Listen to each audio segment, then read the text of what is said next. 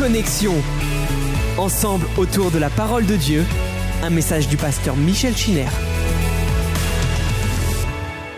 Chers amis, bonjour et merci d'être avec nous pour ce rendez-vous autour de la parole de Dieu. Je crois que vous vous êtes réjouis ce matin, comme moi-même, au travers de ces cantiques et que maintenant nous sommes particulièrement euh, disposés à recevoir le message euh, de l'Écriture sainte. J'aimerais rester euh, avec vous sur, euh, euh, d'une manière générale sur le psaume 29 que nous avons ensemble découvert dimanche dernier. Il était question de, rendre à Dieu la gloire, la louange. Et puis il y a évidemment plus qu'une allusion directe au déluge. Il est dit l'Éternel était sur son trône lors du déluge. Et nous avons vu quelle était l'intention du Seigneur de nous communiquer euh, sa paix, de nous communiquer sa force dans des moments troublés. Ce psaume 29, que je vous invite évidemment à, relire peut-être euh, dans quelques euh, instants, un petit peu plus tard au cours de ce message, il apparaîtra peut-être, peu importe. Ce que je voudrais, c'est que vous puissiez vous imprégner de son message. Le psaume 29 a une place exceptionnelle aux yeux du peuple d'Israël, parce qu'il est régulièrement chanté les jours de sabbat et euh, les jours de fête. Et lorsque on, chante ce psaume, car les psaumes étaient, étaient, euh, étaient chantés, il y avait une cantillation, eh bien, euh, quand on arrive au verset 11 où il est dit L'Éternel donne la force à son peuple, l'Éternel bénit son peuple et le rend heureux, eh bien, il est, il est repris en chœur, il est récité par cœur par toute l'assemblée. Et ce qu'il y a de, remarquable, c'est que euh, ce qui structure ce psaume, c'est un mot hébreu, oz, qui signifie force. Il est dit, rendez à l'Éternel gloire et force au verset premier, et au verset 11, l'Éternel donne la force à son peuple. Le mot force se trouve donc à la fin du premier verset, lorsqu'il est question de donner gloire à Dieu et la force à Dieu, en début de psaume. Et c'est le deuxième mot du dernier verset, lorsqu'il est dit L'Éternel donne la force à son peuple. Donc à la fin du psaume. Et c'est cette référence à la force qui structure, qui encadre en quelque sorte le psaume. Et c'est pour cela qu'il est particulièrement prisé pour le peuple d'Israël euh, qui a traversé, comme nous le savons, euh, des périodes euh, difficiles, comme si un déluge s'abattait sur lui le psaume est situé dans une atmosphère de force. Vous connaissez cette célèbre réplique d'Arletty dans le film Hôtel du Nord. Atmosphère, atmosphère. Est-ce que j'ai une tête d'atmosphère? C'est sûr que Armel ou Laure pourraient vous le, le, le, réciter mieux que moi. Mais il est important, puisque nous parlons d'atmosphère, de vérifier dans ce début d'année à la veille de ce programme de la victoire, quelle est notre atmosphère intérieure Lorsque nous avons parlé de la création, et chacune de nos méditations, vous avez remarqué, même lorsque elles ne sont pas tirées du livre de la Genèse, sont en relation avec ce grand thème de la création nous avons abordé déjà euh, euh, à, à presque 20 reprises. Lorsque nous avons parlé de la création, nous avons vu que l'importance de l'atmosphère. L'atmosphère, c'est ce qui protège la vie sur terre. Dieu a séparé les eaux d'en haut d'avec les eaux d'en bas et il a créé une atmosphère. C'est l'atmosphère qui filtre les rayonnements solaires, qui réchauffe la surface de notre globe. On sait aujourd'hui que l'atmosphère a, beaucoup varié selon les époques, et on sait qu'elle n'est pas quelque chose d'homogène, quand on regarde le ciel, tout paraît paisible. En fait, les gaz de l'atmosphère sont constamment brassés par les vents et par euh, les, les tourmentes. Exactement comme nous pouvons l'être, nous aussi. Exactement peut-être comme vous l'avez été au cours de ces mois euh, euh, de lutte contre le Covid-19. savez, les gens de la Bible ne sont pas différents de nous. À la veille euh, de livrer sa bataille contre Madian et les fils de l'Orient, euh, le livre des juges au chapitre 7 nous dit que ils étaient dans la vallée comme une multitude de sauterelles. Il y avait Amalek, le terrible ennemi. Gédéon a été, a été pris de panique.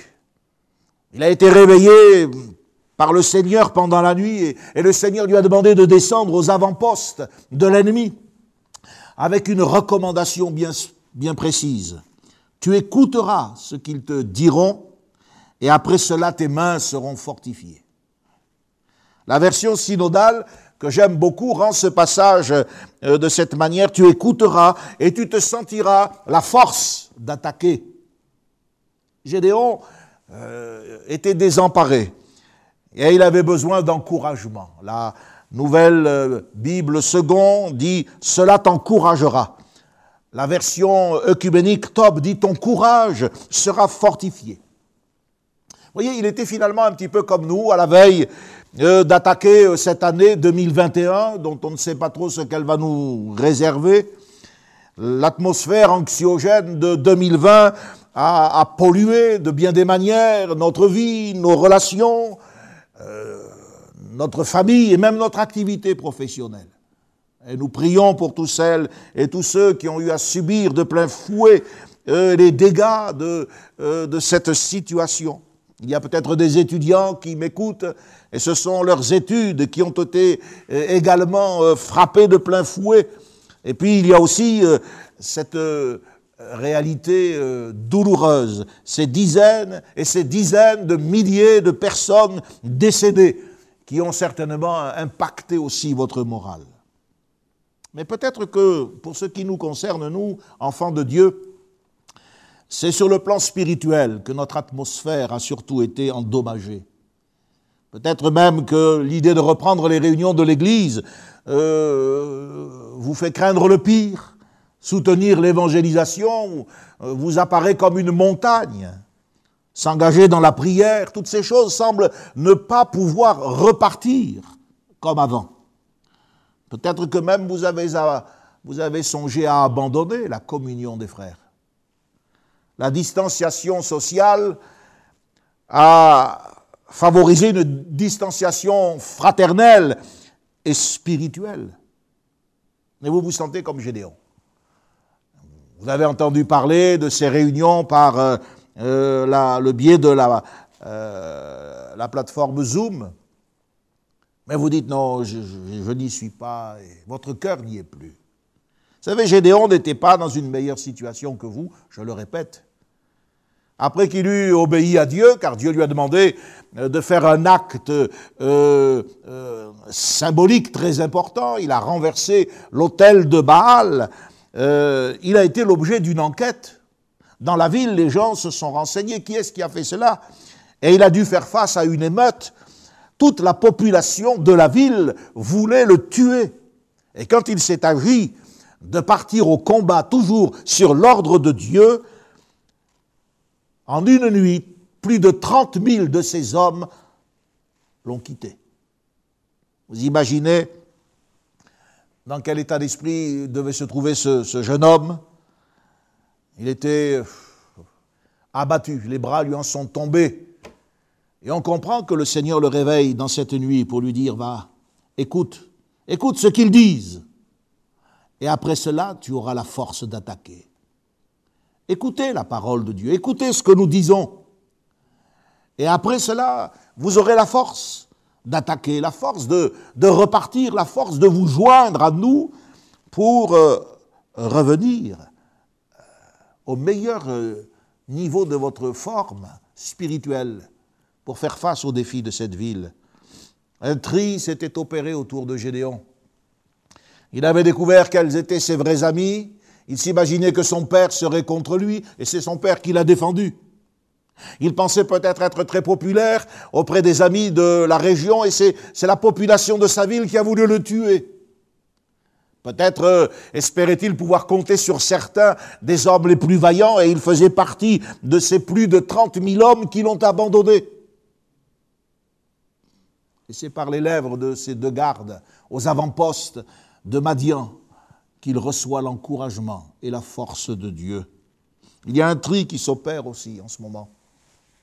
Dans nos sociétés, avec malheureusement euh, euh, tous ceux qui partent dans l'éternité sans être prêts, avec euh, dans nos églises également, parmi nos concitoyens, parmi les chrétiens, parmi ceux qui abandonnent et ceux qui restent fidèles, et puis même, je voulais signaler, parmi les pasteurs qui choisissent ce moment de combat et de lutte pour nous abandonner. Mais il y a trois choses qui ont permis à Gédéon de faire face à cet état psychologique euh, et spirituel qui était lié à la crainte. Premièrement, il ne va pas se laisser arrêter, il ne va pas se laisser paralyser par euh, ses sentiments. L'Écriture nous dit qu'il s'est organisé en vue de la bataille. Chapitre 6 du livre des juges. Et j'aimerais vous dire simplement, ne vous laissez pas paralyser par les circonstances extérieures. Ensuite, il a été revêtu du Saint-Esprit. Chapitre 6, verset 34.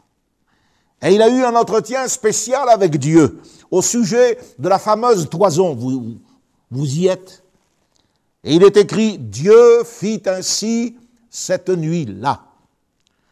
Gédéon avait besoin d'apprendre que Dieu pouvait travailler dans la nuit la plus profonde. Dieu pouvait relever n'importe quel défi.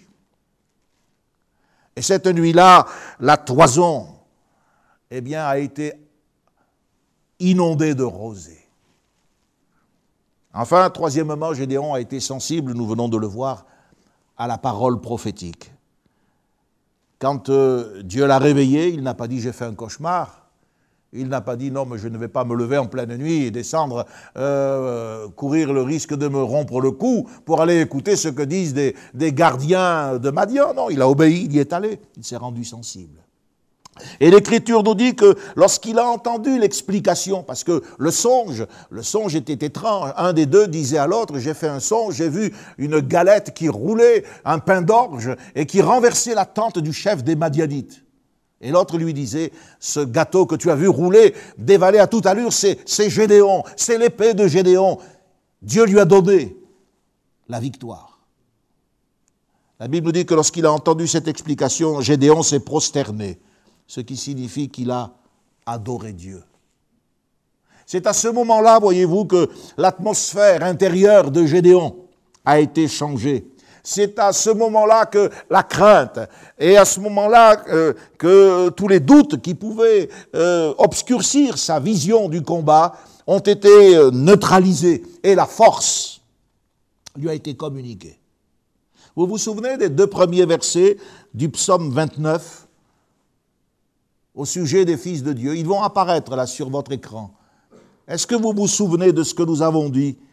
Fils de Dieu, Rendez à l'Éternel, rendez à l'Éternel gloire et force. Rendez à l'Éternel gloire pour son nom. Prosternez-vous devant l'Éternel avec des ornements sacrés. Rendez. Le verbe rendre en hébreu vient de Yahav et désigne l'activité de donner. Quand on donne gloire à Dieu, quand on donne à Dieu ce qui lui revient, alors Dieu donne la force à son peuple. Et si nous sommes fidèles pour adorer, pour soutenir l'œuvre de Dieu, dans la prière, dans euh, euh, le soutien financier comme l'ordonne l'Écriture, il y a très peu de chances que Dieu manque à sa parole. Car Dieu est fidèle. Sa réputation est en jeu.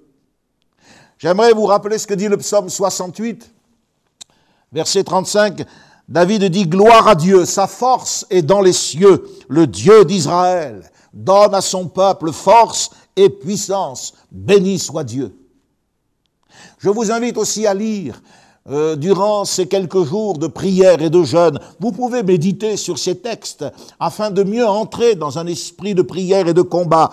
1 Chronique chapitre 16 du verset 7 à 36, tout un passage tout un chapitre. Lorsque David ramène l'arche à Jérusalem, pour la première fois, les chantres vont célébrer les louanges de l'Éternel. C'est le, premier, euh, le premier cantique célébré dans un culte. Et il est dit au verset 27, la force et la joie sont dans sa demeure. Si vous réalisez ces choses, si euh, vous les laissez pénétrer dans votre cœur, votre atmosphère va être métamorphosée. Vous pourrez parler comme l'apôtre Paul qui disait à propos de son ministère, c'est à quoi je travaille en combattant avec sa force qui agit puissamment en moi. L'Esprit de Dieu que vous avez reçu, est-il un esprit de faiblesse ou un esprit de force, d'amour et de sagesse? Fortifiez-vous dans le Seigneur par sa force toute puissante, nous dit l'Épître aux Éphésiens, chapitre 6. Notre toison, votre toison, ne doit pas rester sèche. Alors ce matin, je voudrais revenir avec vous sur le psaume 29, sur la paix de Dieu, euh, dont nous avons parlé euh, récemment. Et euh, j'aimerais revenir sur un, texte remarquable qui est dans le premier livre de, Samuel. Le, passage va apparaître sur votre écran. C'est le fameux cantique que Anne, la maman de Samuel, a, a, prononcé lorsque Dieu l'a exaucé. Elle était stérile et elle a eu elle a eu l'enfant Samuel, et puis ensuite Dieu lui a donné une nombreuse euh, famille. 1 euh, Samuel chapitre 2, il est dit ceci, euh, ça va apparaître sur votre écran si le texte n'est pas trop paresseux. Il est dit ceci, ne parlez plus avec tant de hauteur, que l'arrogance ne sorte plus de votre bouche, car l'Éternel est un Dieu qui sait tout, et par lui sont pesées toutes les actions. L'arc des puissants est brisé, les faibles ont la force pour ceinture. Ceux qui étaient rassasiés se louent pour du pain, et ceux qui étaient affamés se reposent. Même la stérile enfante cette fois, et celle qui avait beaucoup d'enfants est flétrie. L'Éternel fait mourir et il fait vivre. Il fait descendre au séjour des morts et il en fait remonter. L'Éternel appauvrit et il enrichit. Il abaisse et il élève. De la poussière, il retire le pauvre. Du fumier, il relève l'indigent pour les faire asseoir avec les grands. Et il leur donne en partage un trône de gloire. Car à l'Éternel sont les colonnes de la terre, et c'est sur elles qu'il a posé le monde. Il gardera les pas de ses bien-aimés, mais les méchants seront anéantis dans les ténèbres, car l'homme ne triomphera point par la force. Les ennemis de l'Éternel trembleront du haut des cieux, il lancera sur eux son tonnerre. C'est Anne qui prie. Et elle dit, ma bouche s'est ouverte contre mes ennemis. Et elle dit, ma force a été relevée par l'Éternel. Voilà, si vous êtes dans cette période euh, un, petit peu, chagrin sur le plan spirituel, décontenancé, si euh, vous avez perdu pied, sachez que c'est arrivé à d'autres et nous ne vous en voulons pas, mais nous vous disons c'est le moment. C'est le moment d'ouvrir votre bouche contre vos ennemis, d'avoir cette proclamation de foi et de laisser Dieu vous renouveler dans la puissance de son esprit. J'aime bien ce texte parce que il est dit, euh, il nous montre comment Dieu s'engage envers, envers son peuple, envers les siens pas envers tous. Il est dit au verset 9, il gardera les pas de ses bien-aimés, mais les méchants, c'est-à-dire ses adversaires. Les pas de ses bien-aimés, littéralement les pieds, les pieds. Attention où nous mettons les pieds. Peut-être que cette période a favorisé pour vous la fréquentation de lieux, euh, de personnes qui euh, n'étaient pas compatibles avec votre foi. Attention où vous mettez les pieds. Tous les chemins ne sont pas des sentiers protégés. Dieu fait la différence entre les fidèles, parce que c'est le sens du mot bien-aimé, les fidèles, et ceux qui s'opposent à lui, c'est-à-dire ceux qui désobéissent à sa parole. Pour s'opposer à Dieu, il ne faut pas être dans le camp des athées, dans le camp euh, des agnostiques, il suffit simplement d'être un croyant charnel qui euh, désobéit volontairement à la parole de Dieu. Dieu n'est pas engagé euh, dans ce cas, il, ne, garde les pas que de ses bien-aimés, que de ceux qui marchent selon sa volonté. Oh, on a l'impression que notre vie est faite de détails, mais ce sont les détails qui, font, qui ont de l'importance. Ce sont les détails qui font les défaites et qui font les victoires. Et Anne le savait bien, elle dit euh, justement, l'Éternel est un Dieu qui sait tout et par lui sont pesées toutes les actions. Il n'y a rien qui ne soit caché. Ce texte, euh, ce passage que je viens de lire est remarquable. C'est un des rares textes où Dieu est appelé le Dieu, un Dieu de connaissance. Un Dieu de science, dit la version Martin, un Dieu de connaissance. Euh, il reprend des expressions qu'on trouve dans le livre de Job, où Job dit que Dieu est parfait en connaissance, où il dit les merveilles de celui dont la science est parfaite. C'est vrai que quand on, perd pied dans la foi, on a l'impression qu'il y a euh, comme une distance qui s'établit entre Dieu et nous, et Dieu ne voit plus, Dieu ne sait plus. Alors on s'autorise à, vivre un petit peu comme les choses se présentent. Non, non, non, nous devons toujours être responsables.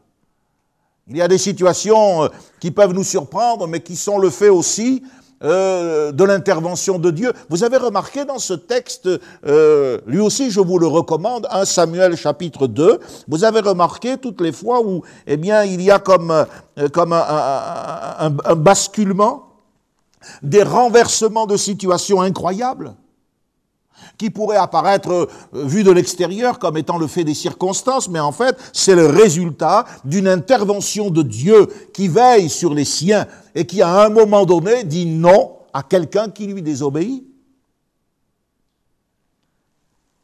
Et c'est parce que Dieu veille sur les pas de ses bien-aimés qu'on assiste à ces renversements de situation.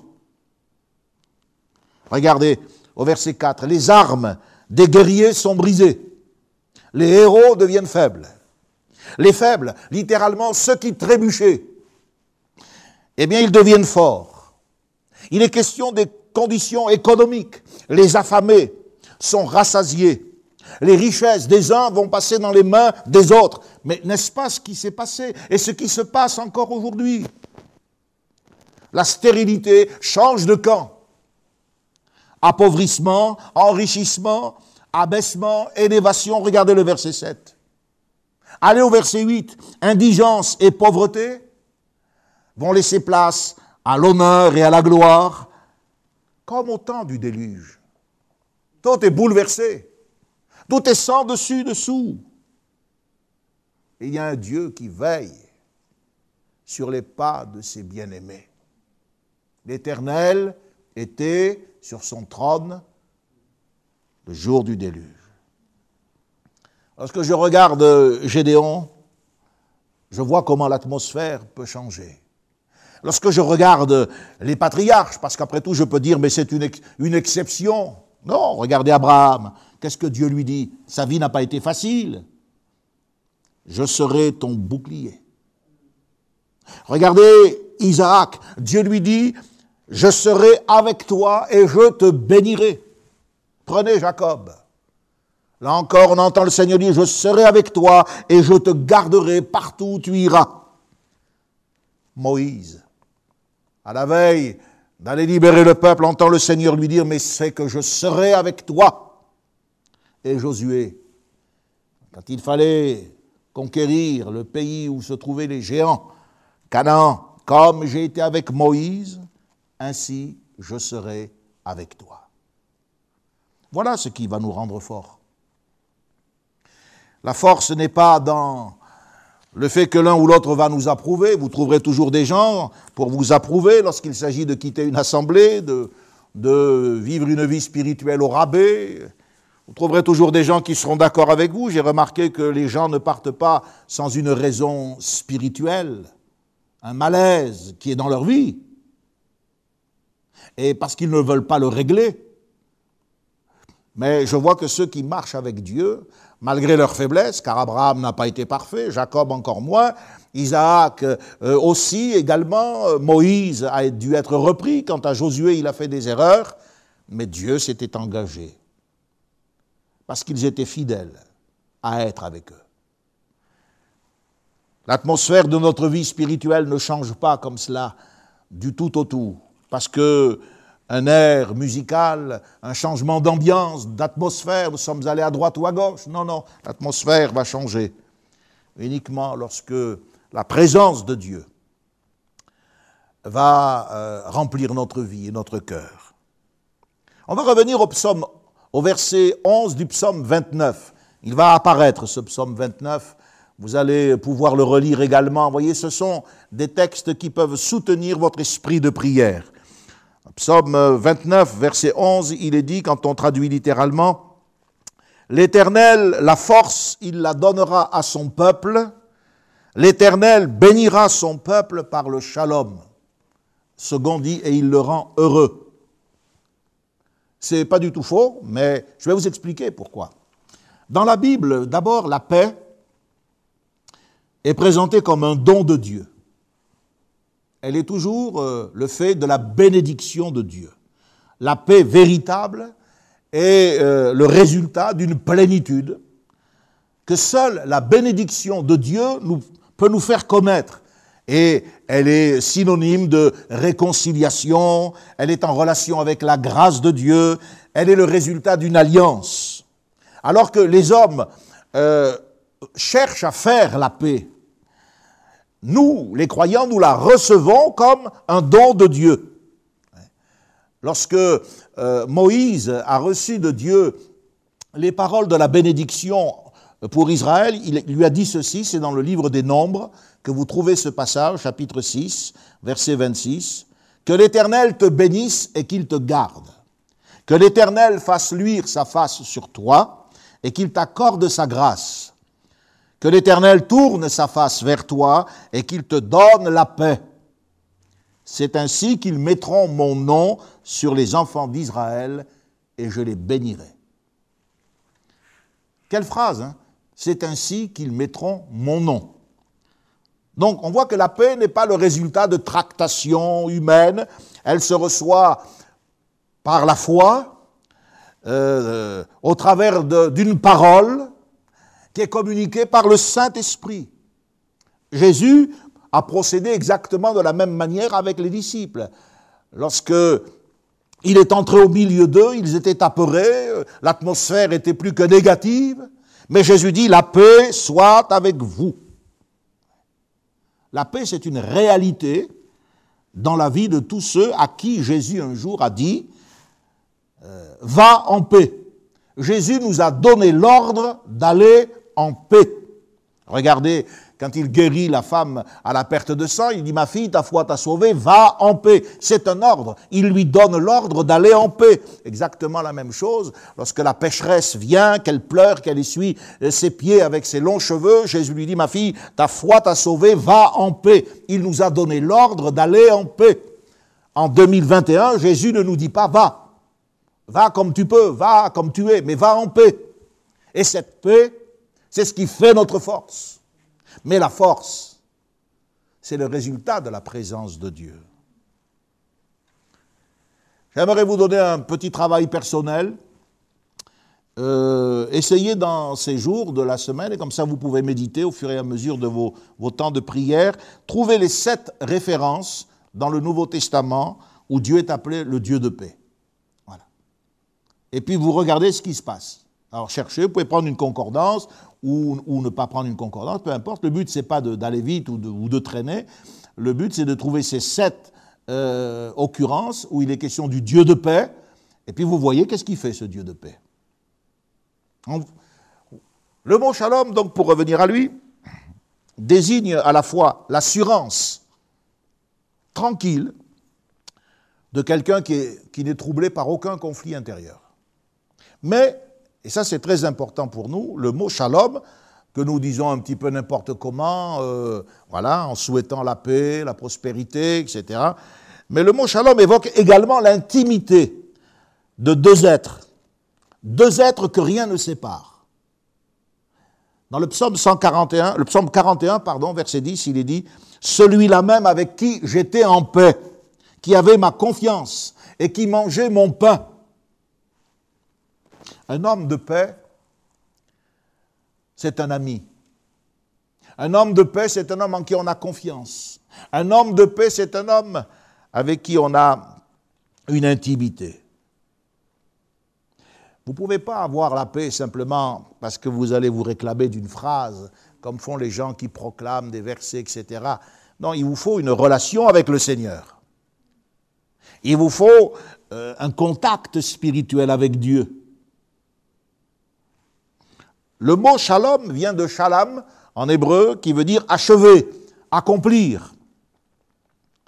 Alors de ce fait, il désigne bien sûr euh, la situation de ce qui est intact, le bien-être, il désigne la prospérité. C'est une paix, dans ce cas-là, de plus complet. Mais n'oubliez pas que la base de cette paix, si c'est un don, si c'est une parole qui se reçoit, si c'est un ordre auquel nous devons être soumis, cette paix s'entretient par une relation avec Dieu. Voilà pourquoi vous devez maintenant entendre la voix du Saint-Esprit euh, au travers de ce programme de la victoire, revenir euh, à la prière, revenir euh, aux réunions telles que cela vous sera enseigné dans la mesure de nos possibilités. Nous allons maintenant favoriser le retour à la vie normale, entre guillemets, de l'Église. Nous avons besoin d'attendre encore quelques jours pour voir l'impact que euh, les fêtes de fin d'année ont sur, euh, euh, sur l'épidémie. Mais cela ne nous empêche pas déjà de développer devant vous ce programme de la victoire, en prenant nos précautions, en prenant nos, marques. Nous avons évité le flou qui a accompagné toutes les démarches au plus haut niveau de ce pays et nous avons pu garder le contact avec la parole de Dieu. Maintenant, il faudra aller plus loin. J'aimerais maintenant euh, voir avec vous un autre texte. Il va apparaître, c'est un texte d'Ésaïe, Ésaïe 54, du verset 6 à 10. C'est un, texte que j'aime aussi beaucoup parce qu'il nous permet d'évoquer à la fois euh, le cataclysme hydraulique du déluge et puis euh, euh, des leçons spirituelles telles que nous avons décidé de les partager le dimanche matin. Va apparaître. Il en sera, dit, car, l'Éternel te rappelle comme une femme délaissée et au cœur attristé, comme une épouse de la jeunesse qui a été répudiée, dit ton Dieu. Quelques instants je t'avais abandonné, mais avec une grande affection je t'accueillerai. Dans un instant de colère, je t'avais un moment dérobé ma face, mais avec un amour éternel, j'aurai compassion de toi, dit ton Rédempteur l'Éternel. Il en sera pour moi comme des eaux de Noé. J'avais juré que les eaux de Noé ne se répandraient plus sur la terre. Je jure de même de ne plus m'irriter contre toi et de ne plus te menacer. Quand les montagnes s'éloigneraient, quand les collines chancelleraient, mon amour ne s'éloignera point de toi, et mon alliance de paix ne chancellera point, dit l'Éternel, qui a compassion de toi, malheureuse, battue de la tempête et que nul ne console, voici, je, te, garnirai tes pierres d'antimoine, et je te donnerai des fondements de, de saphir, je ferai tes créneaux de pierres précieuses, de rubis. Voilà, on peut lire tout ce chapitre, mais là, je, je retiens avec vous ce verset parce que Euh, ce passage parce que Dieu encourage son peuple. Israël vient euh, de, traverser des moments difficiles. Dieu veut lui donner des, euh, Dieu veut lui ouvrir des perspectives d'avenir, un petit peu comme avec au seuil de cette nouvelle année, après les moments que nous venons de vivre. Au verset 4, par exemple, de ce chapitre 54, il dit Ne crains pas, car tu ne seras point confondu tu oublieras la honte de ta jeunesse, tu ne te souviendras plus de l'opprobre de ton veuvage. La honte de la jeunesse, c'est la servitude en Égypte. L'opprobre de son veuvage, c'est l'exil babylonien. Israël euh, va vivre 70 ans de déportation. Et le Seigneur veut lui donner une perspective, un encouragement. Il veut changer la faiblesse en force. Il veut l'amener à considérer que tout n'est pas terminé. Vous savez, on ne doit pas être étonné que. On ne doit pas être surpris au, sujet de ce que la Bible dit euh, à propos des, jugements divins. Il y a des gens pour qui Dieu euh, est réduit à Dieu est amour, point, c'est tout, et voilà. Et en fait, leur vie spirituelle, c'est un, peu de miel, un gros bonbon sucré, rien d'autre. Ce n'est pas du tout ce que la Bible dit. On ne peut pas non plus euh, se faire une, idole, une image mentale de Dieu. Dieu est tel qu'il se révèle. Et Dieu se révèle dans ses actes de bonté, comme il se révèle aussi dans ses jugements, dans ses décrets. En fait, ces gens qui se sont rangés sous la bannière d'un Dieu d'amour euh, ont fait de Dieu un roi figuratif. C'est une image.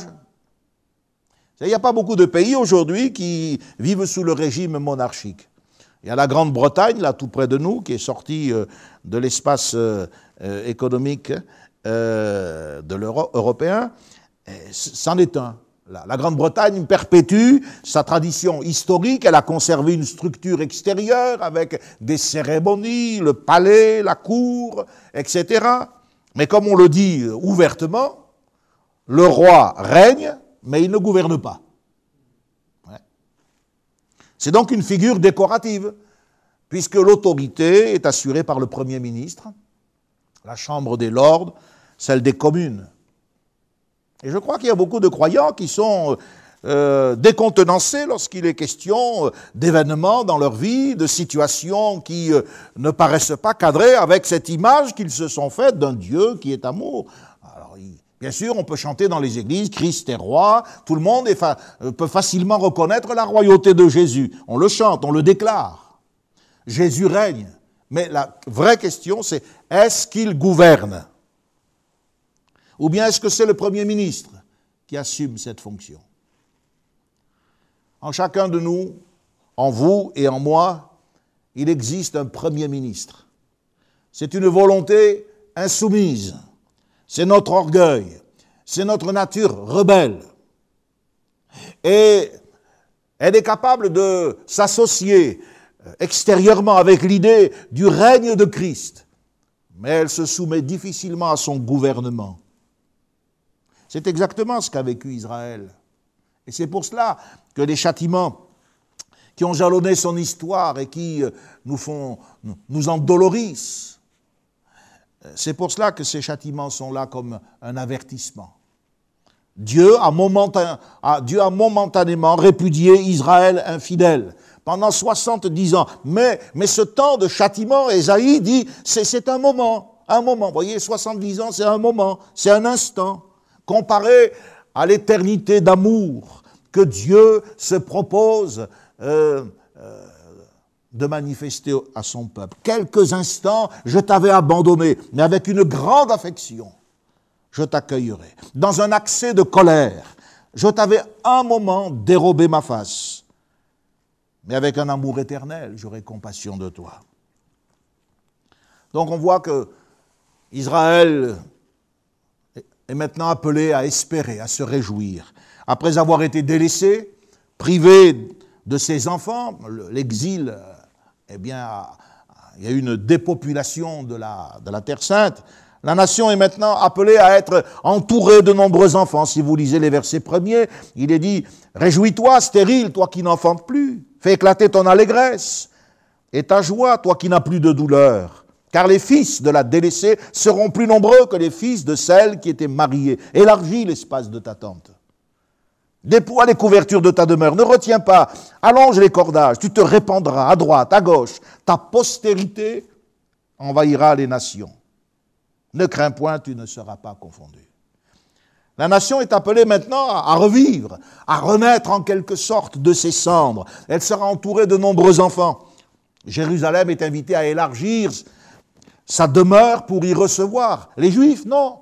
Les croyants, qui seront composés de juifs et de populations d'entre les nations, les juifs et les païens. Ce peuple est appelé à renaître sous une nouvelle forme. Versets 12 et 13, il est dit, Tous tes fils seront disciples de l'Éternel, grande sera la prospérité de tes fils.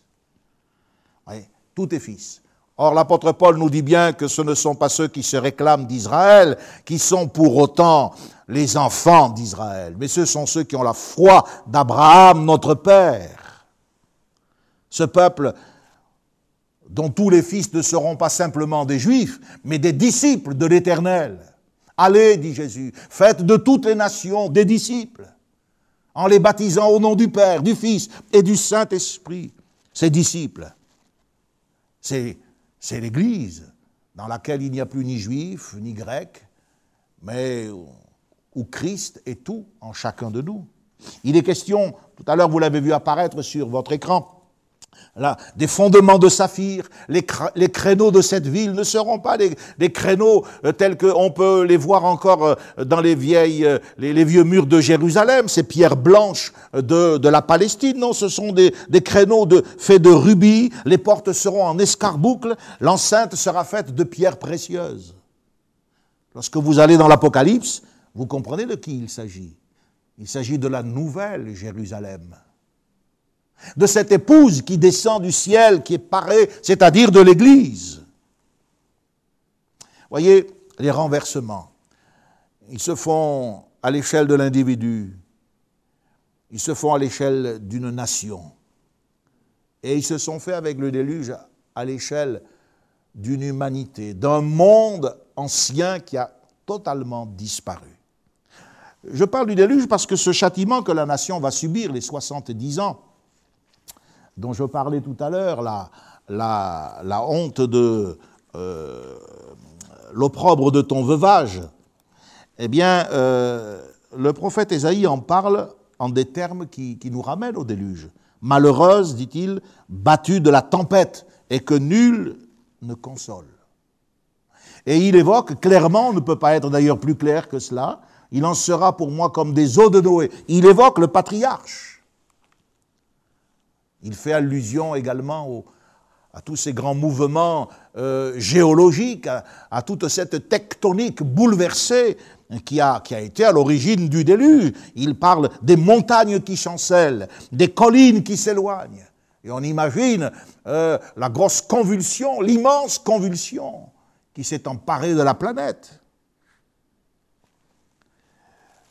Si le Saint-Esprit établit un tel lien, entre le déluge de Noé et les événements tragiques qui sont liés à la déportation babylonienne, c'est pour nous enseigner que le déluge n'est pas plus un accident euh, cataclysmique lié à des causes naturelles, géologiques, que les souffrances d'Israël sont des accidents de l'histoire liés à la politique des nations.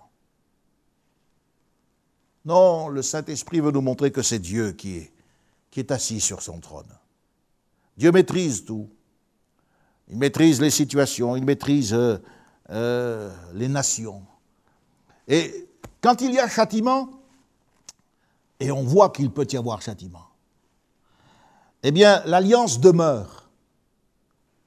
C'est pas parce que Dieu reprend quelqu'un, c'est pas parce que Dieu châtie ou juge une nation, eh bien qu'il rompt son alliance. Au contraire, l'alliance, elle est en quelque sorte confirmée par le soin que Dieu nous accorde même lorsqu'il euh, reprend son peuple. Elle subsistera, cette alliance, malgré les catastrophes. Quand bien même elle serait, ces catastrophes aussi grandes que le déluge. Mon alliance, dit le Seigneur, ne chancellera pas. Tout va chanceler. Tout peut chanceler. Mais pas mon alliance. Ça ne veut pas dire que Dieu approuve. Vous faites la connexion avec les pas de ses bien-aimés. Dieu peut ne pas nous approuver. Il peut ne pas approuver une relation sentimentale avec un inconverti, avec, euh, voyez-vous, euh, d'ailleurs, n'est-ce pas aussi la base même de notre message? Combien de gens, lorsqu'ils se convertissent, doivent mettre leur vie en règle sous ce plan? On ne peut pas être agréable à Dieu et lui désobéir ouvertement. On ne peut pas manger à la table du Seigneur et être en communion avec l'esprit de ce siècle. Mais si nous voulons entrer dans l'alliance, nous, devons savoir que Dieu respectera tous les termes de l'alliance.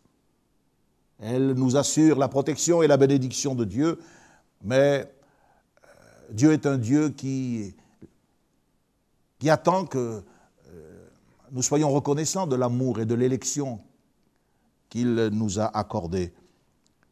Les termes réconfortants que Dieu utilise dans ce passage, il jure de ne plus s'irriter, par exemple, il jure de ne plus menacer, il dit mon amour ne s'éloignera pas de toi, j'ai compassion de toi, personne ne te console, mais sous-entendu, moi je te console. Et Dieu l'invite à bannir l'inquiétude, Dieu l'invite à dominer sa frayeur, il dit mais je vais t'affermir par la justice. Vous ne serez jamais fort, vous ne serez jamais ferme si la base sur laquelle vous faites reposer votre vie n'est pas la justice. Or, la justice, c'est la justice de Christ qui nous est imputée à la croix, mais c'est aussi la justice de nos actions, de nos œuvres, de nos choix.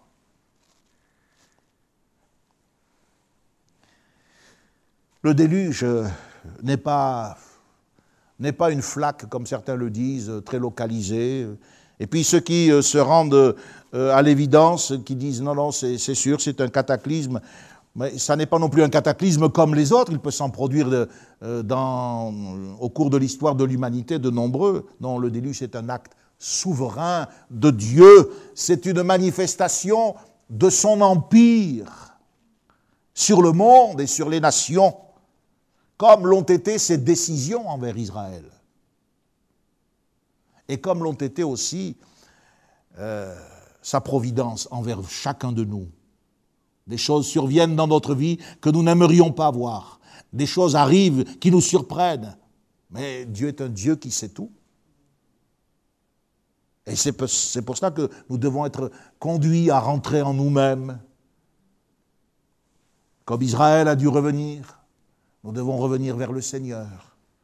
Le déluge, c'est l'exécution d'une menace. C'est l'aboutissement d'une irritation.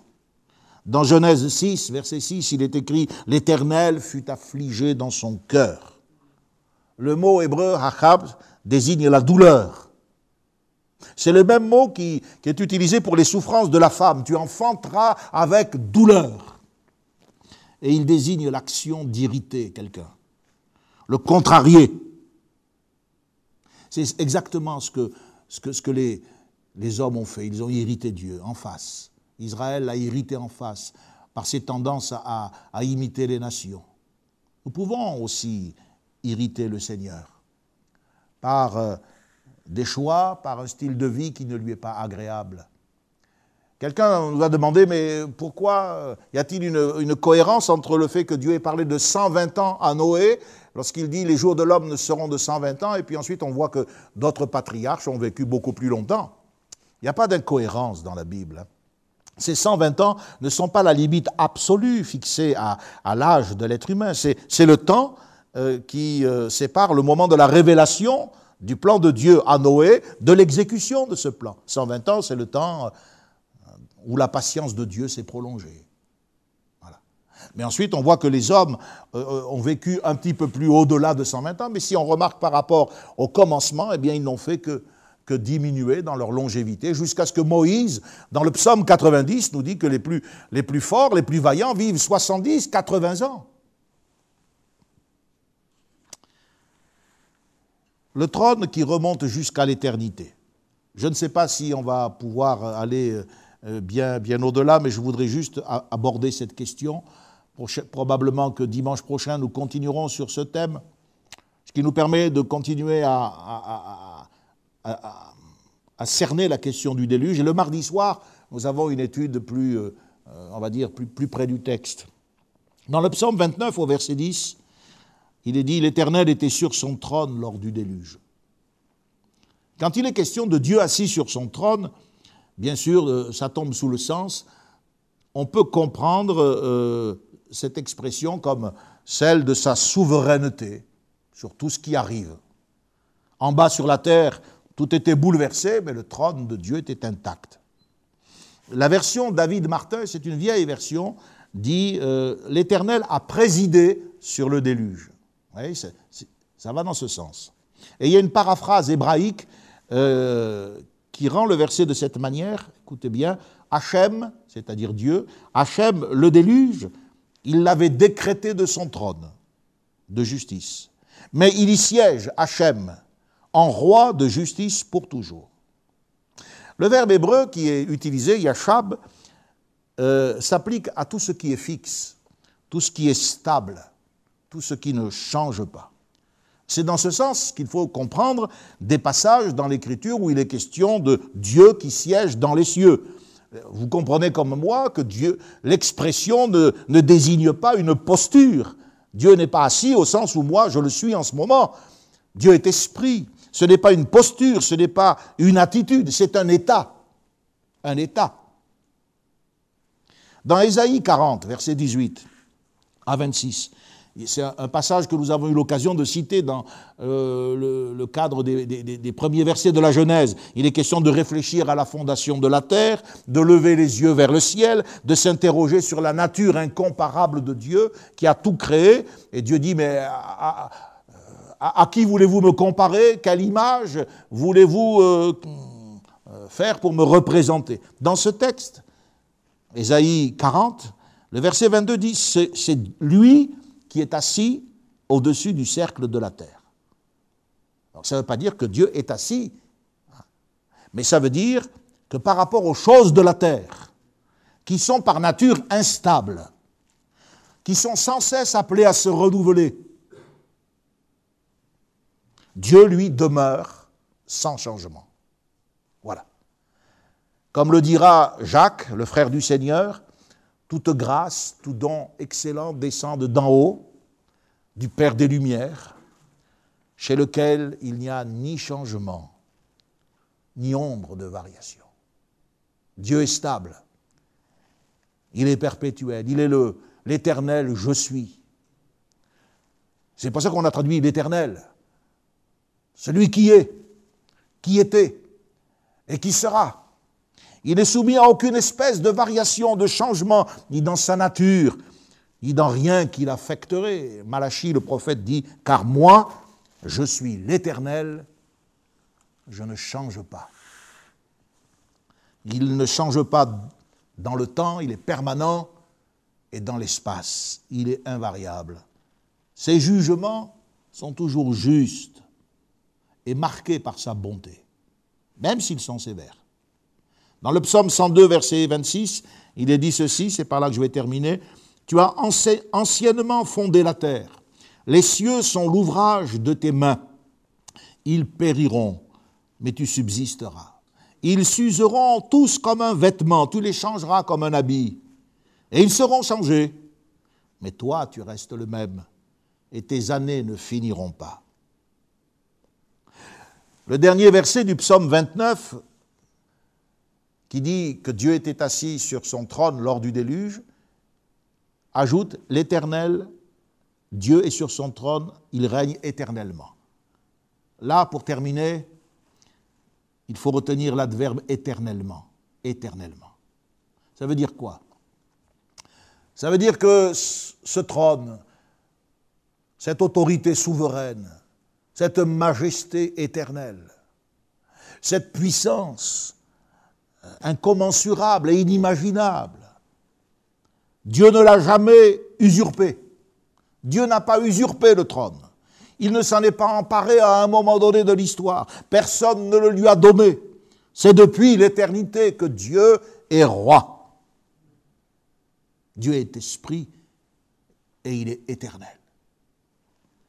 Lorsque, dans l'histoire d'Abraham, nous verrons apparaître un personnage étrange, Melchisédek. Melchisédek qui était roi de Salem, c'est-à-dire roi de paix, et en même temps euh, roi de justice. Nous avons une figure de notre Seigneur Jésus-Christ, une apparition, je dirais, de type prophétique. L'Épître aux Hébreux, chapitre 7, verset 2, nous dit, ce Melchisédek, il est sans père, sans mère, sans généalogie. Il n'a ni commencement de jour, ni fin de vie, mais il est rendu semblable au Fils de Dieu. Il demeure à perpétuité. Voyez cette vérité qui se rapporte à la personne de notre Seigneur, se rapporte également à son royaume. Jésus est roi depuis toujours, roi des rois, seigneur des seigneurs Maître souverain, c'est ce que les, les, anges disent dans le ciel nous rapporte l'Apocalypse, maître souverain pour l'éternité. Jésus-Christ est le même, hier, aujourd'hui et éternellement. Alléluia. Et si vous croyez cela, si vous avez une relation avec lui, relation de soumission, parce que le roi, sa parole est puissante, on ne discute pas ses ordres. L'obéissance peut être progressive, je le conçois tout à fait, mais la soumission doit être totale. Totale. Eh bien, si nous avons avec lui cette relation, nous serons forts. Nous aurons la paix. Il nous arrivera peut-être euh, d'avoir besoin d'être repris ici ou là. Mais ça, c'est l'histoire des hommes. Et la Bible dit que le châtiment ne doit pas nous effrayer, c'est comme des fils que Dieu nous traite. Alléluia, fils de Dieu, rendez gloire, à Dieu honneur et, force. Apprenons à adorer. Cette année 2021 sera ce qu'elle sera. Ce n'est pas ça qui m'inquiète. Je veux me préoccuper de la réaction, de ma réaction vis-à-vis de ce qu'elle amènera. Je veux être un adorateur. Je serai là dimanche prochain à ce rendez-vous. Si vous êtes invité et que vous avez la possibilité d'obéir, soyez présents. Attachez-vous maintenant d'une manière particulière à renouveler votre force, vous renouvellerez votre paix et vos perspectives d'avenir seront élargies. Que Dieu vous bénisse et vous accorde sa grâce. Merci d'avoir pris patiemment le temps de m'écouter. Nous terminons par la prière. Merci pour le psaume 29. Merci pour cette force qui structure ce cantique. Merci pour l'esprit de force que tu as mis sur nous. Merci pour la paix que ta parole fait naître dans notre cœur.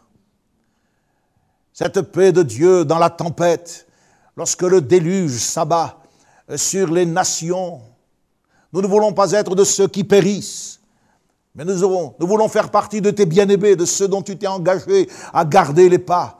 L'Éternel garde les pas de ses bien-aimés. Ô Seigneur, permets que nous restions, que je reste un de ces bien-aimés, un de ceux à qui tu dis, mais je serai avec toi, je te garderai. Seigneur, je prie pour que tu bénisses ton peuple et que ce matin, ce message change l'atmosphère spirituelle de quelques-uns qui ont été découragés. Tu vois celles et ceux qui ont été malades, fatigués, ceux qui ont perdu un être cher, ceux qui se sont euh, isolés, ceux qui ont été la proie d'une tentation. Tu leur fais du bien, tu les aides, Seigneur. Et au nom de Jésus, tu les bénis. Je prie pour que très prochainement nous puissions nous retrouver et je te demande d'être avec nous, Seigneur, dans la suite de tous ces événements. Amen. Amen. Connexion. Ensemble autour de la parole de Dieu. Un message du pasteur Michel Chiner.